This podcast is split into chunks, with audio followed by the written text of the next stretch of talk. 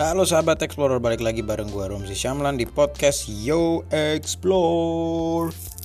Ya, seperti yang kita tahu Dua minggu yang lalu ya kurang lebih ya. Eh, Sorry 10 hari lah, belum nyampe. Itu tanggal 4 Agustus tepatnya Jakarta, Jabodetabek, Jawa bahkan itu sempat mati lampu ya. Itu 8 jam sampai 16 jam.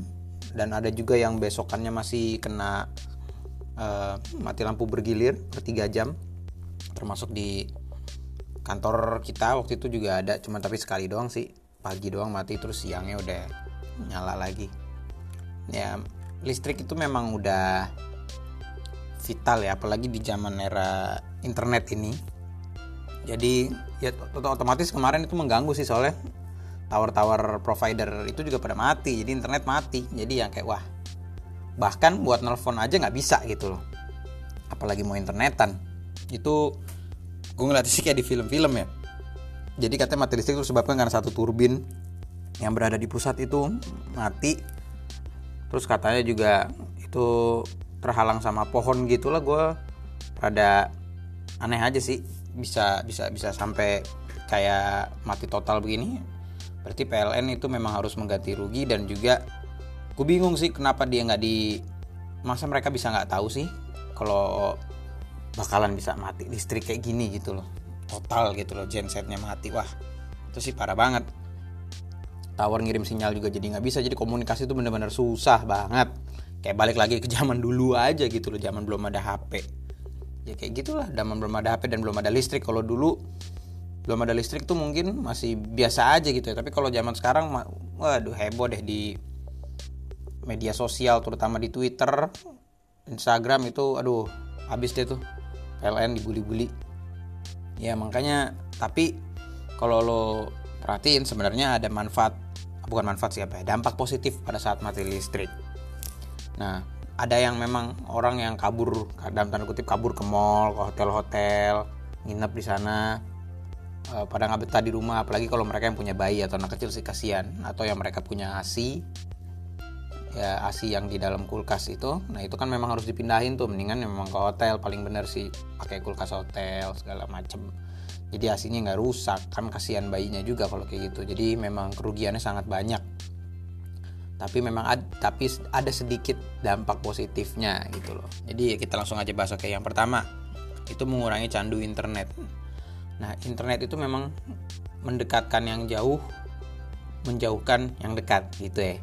Jadi internet itu menurut gue memang harus dibatesin penggunaannya. Karena lu butuh sosial sih mau kayak gimana pun.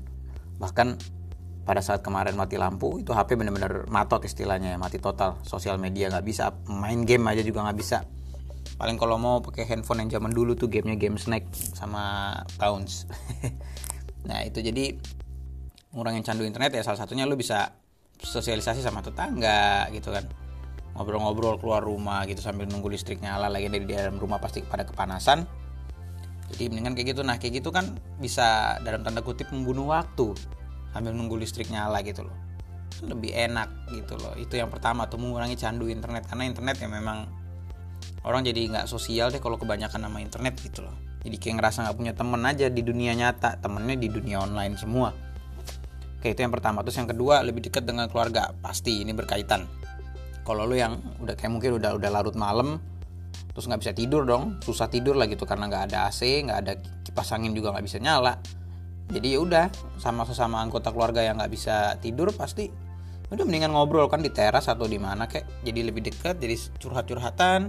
Terus buat yang punya adik adik-adiknya masih kecil atau ponakan ajak main lah seenggaknya ya. Kayak saat gelap itu main mengandalkan center atau lilin misalnya main apa kayak gitu game-game yang lucu game bayangan gitu misalkan ya setidaknya buat menghibur diri dan menghibur mereka yang ya sana kecil kan uring-uringan. Kalau panas atau kayak gimana ntar nangis ntar apa ya mendingan kayak gitu. Poin utamanya sih ya kedekatan yang jarang terjadi kalau nggak ada hal kayak gini. Jadi ya bukan berarti kalau bisa mati listrik terus ya jangan cuman dampak positifnya salah satunya ini gitu loh. Jadi disyukurin aja deh kalau kalian yang ngerasa lebih dekat sama saudara kandung bisa jadi itu karena efek mati lampu kemarin loh setelah itu ya maksudnya terus yang ketiga ada mengurangi polusi udara nah dampak positif listrik yang selanjutnya nih percaya nggak percaya pemadaman listrik yang terjadi pada hari Minggu 4 Agustus 2019 yang lalu ternyata berdampak baik pada kualitas udara di ibu kota. Nah, berdasarkan pengamatan melalui situs pemantau kualitas udara Air Visual, pemadaman listrik yang terjadi sejak mulai mati listrik tersebut itu udah berhasil menghantarkan kualitas udara Jakarta membaik pada angka 79 atau itu angkanya disebutnya moderat ya. Sebelumnya itu 130 sampai 175 jauh turunnya tuh. Itu yang berarti udaranya tuh polusinya tidak sehat. Nah, meskipun pada Senin sore listrik udah banyak yang nyala, kualitasnya menurun lagi jadi 97 tapi itu masih termasuk dalam moderat. Nah, ini mungkin sekarang udah 130 lagi kali ya karena udah normal. Nah, ya hal ini maksudnya pas kemarin turun itu di, terjadi dikarenakan menurunnya penggunaan alat elektronik secara massal yang mengeluarkan gas karbon seperti AC, lemari es dan juga ada hair dryer itu kan mengurangi gitu salah satunya. Kalau kayak gini manfaatnya setuju gak sih ada pemadaman listrik setiap sebulan sekali? Earth Tower tapi only in Indonesia misalkan dua jam kayaknya bakalan nggak banyak yang nggak setuju ya karena usaha-usaha pun juga jadi menurun omsetnya. Pastinya sih. Nah, terus terakhir menurunkan biaya listrik. Pasti dong. Nah PLN ini memang harus mengganti rugi. Karena ke apa salah satunya menurunkan biaya listrik ya. Mungkin ya kompensasinya adalah seperti itu. Selain itu PLN juga memang harus ganti rugi terhadap konsumen. Nggak main-main loh. Jadi kemungkinan ini secara eksplisit dicantumkan dalam Undang-Undang Nomor 30 Tahun 2009 tentang ketenaga ketenaga listrikan. PLT di root uh, apa di root PLN tuh PLT-nya Sri Penny Inten Sri Penny Penny apa Penny bacanya Sri Penny Inten Cahyani itu ngomong bahwa PLN akan memberikan kompensasi ke masyarakat sesuai dengan peraturan Menteri Energi dan Sumber Daya Mineral atau SDM nomor 27 tahun 2017 tentang standar mutu pelayanan. Kira-kira kayak gimana ya? Tagihan listrik kita akan langsing kah bulan ini? Semoga aja. Oke sahabat Explorer intinya selalu ada hikmah di balik kejadian-kejadian jadi ya di ya udah terima aja mau ngomong di enjoy oke okay? gue Romi Samlan sampai ketemu di podcast episode berikutnya bye bye